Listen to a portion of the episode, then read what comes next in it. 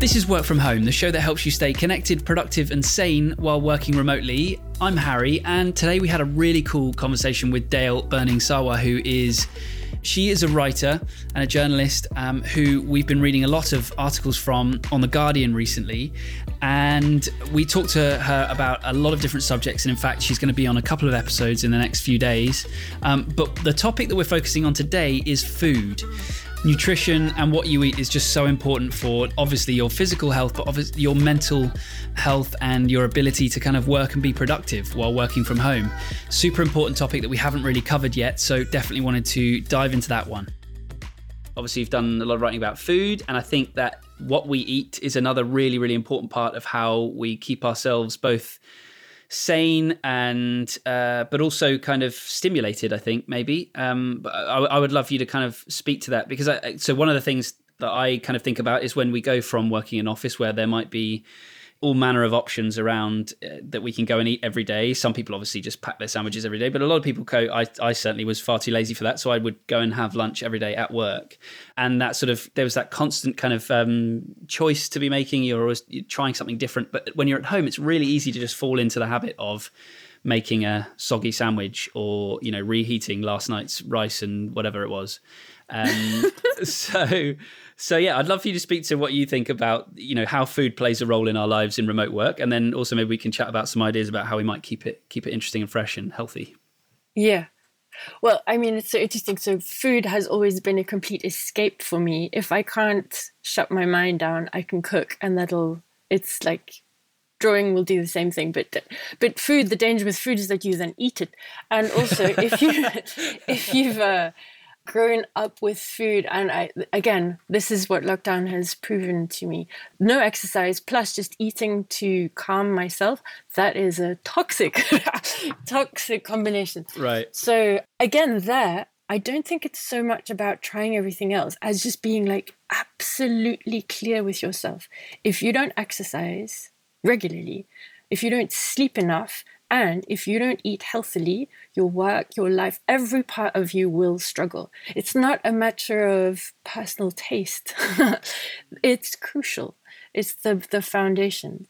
So even though I've written about loads of food in my own life, just figuring out how to maintain that when I'm alone and I'm anxious and I need to occupy my hands if I'm struggling with an idea or with no work, whatever. That's really important. So I've been thinking a lot about, I've just had to write all these pieces for a student clearing guide, you know, for kids who are going to university in September. And one of the pieces was about healthy eating. And I came across this healthy eating hacks video on YouTube, which I found, I mean, having spent like 10 years looking at recipes every single day for work, this was still a revelation. It was so interesting. So one of the fundamental things she said was, you'll eat what you see. So keep in view the things that you know are good for you and will keep you alert and awake and healthy, and put away the things that you know won't.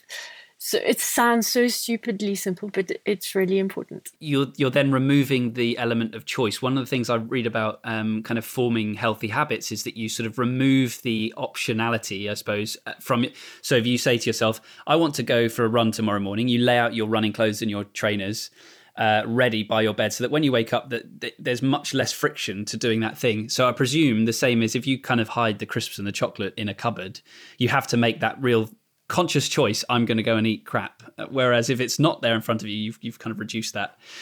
Absolutely. That possibility. Yeah. So when you were talking about like trying everything, it's a similar thing, isn't it? There are some things that you don't need to try too much. You just know what's actually what you need, right? Yeah, exactly, you need to eat vegetables. So give yourself vegetables to eat. Don't make it an optional thing. Yeah. Whether it makes you happy or not, actually, it's going to make you feel better. There's a consensus around that. Drink loads of water. Have water by your side at all times. Even if you're not leaving the house, you can have your bottle of water with you, even if you're only at your desk, you know. Plan your meals. So I'm really bad at meal planning because it takes out all the joy of cooking, which, you know, the escapist side of cooking. But still, maybe there is a time and a place for that kind of thing.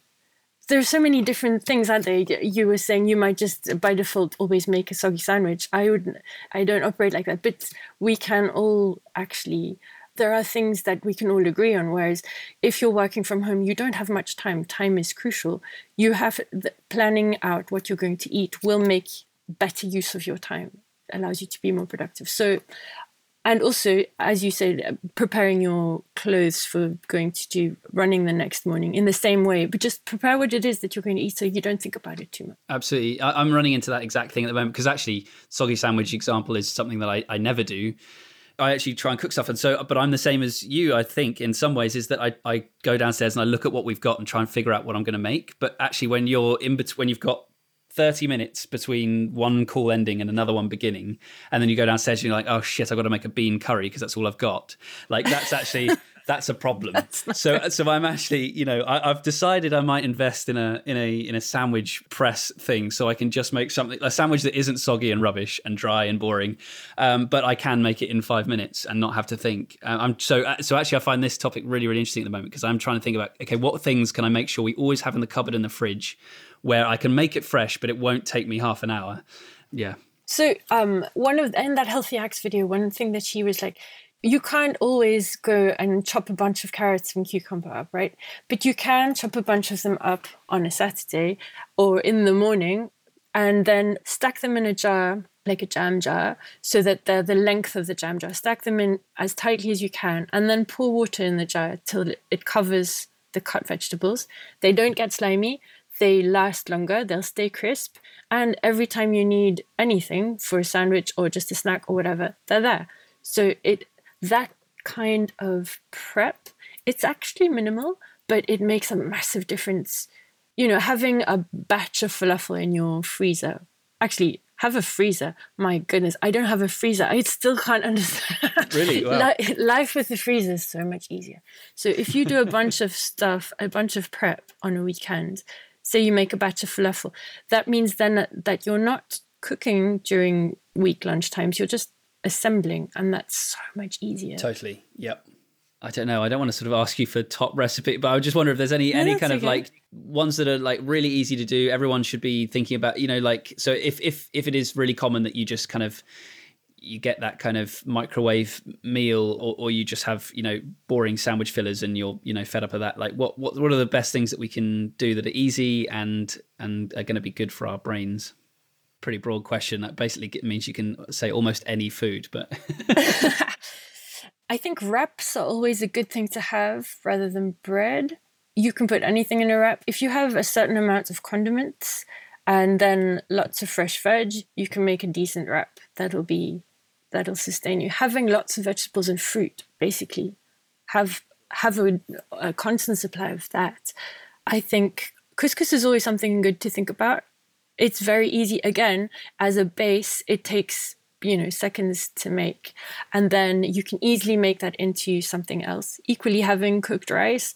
Lots of people are scared about having cooked rice, and you do need to be careful about it, but having a batch of cooked rice in the fridge, you can whip up a pilau in less than 10 minutes, and that's an amazing thing to have. And rice is just obviously that much more nutritious than bread. I mean, again, it depends on, you know, whether you're vegan or omnivore, as my daughter's taken to calling us. Eggs, I think if you do eat eggs are just an amazing, for me, they're the quickest. They're like, if I have eggs, I know that I can feed my daughter in 5 minutes flat, which goes for me as well. You know, they're the same emergency, just different sizes. So having eggs at all times, that's a very good thing to have. So thank you again very much to Dale for joining us. Really enjoyed our conversation. And as I say, we'll be hearing from her again in the next couple of days. So stay tuned for that. So until tomorrow, thank you very much for listening.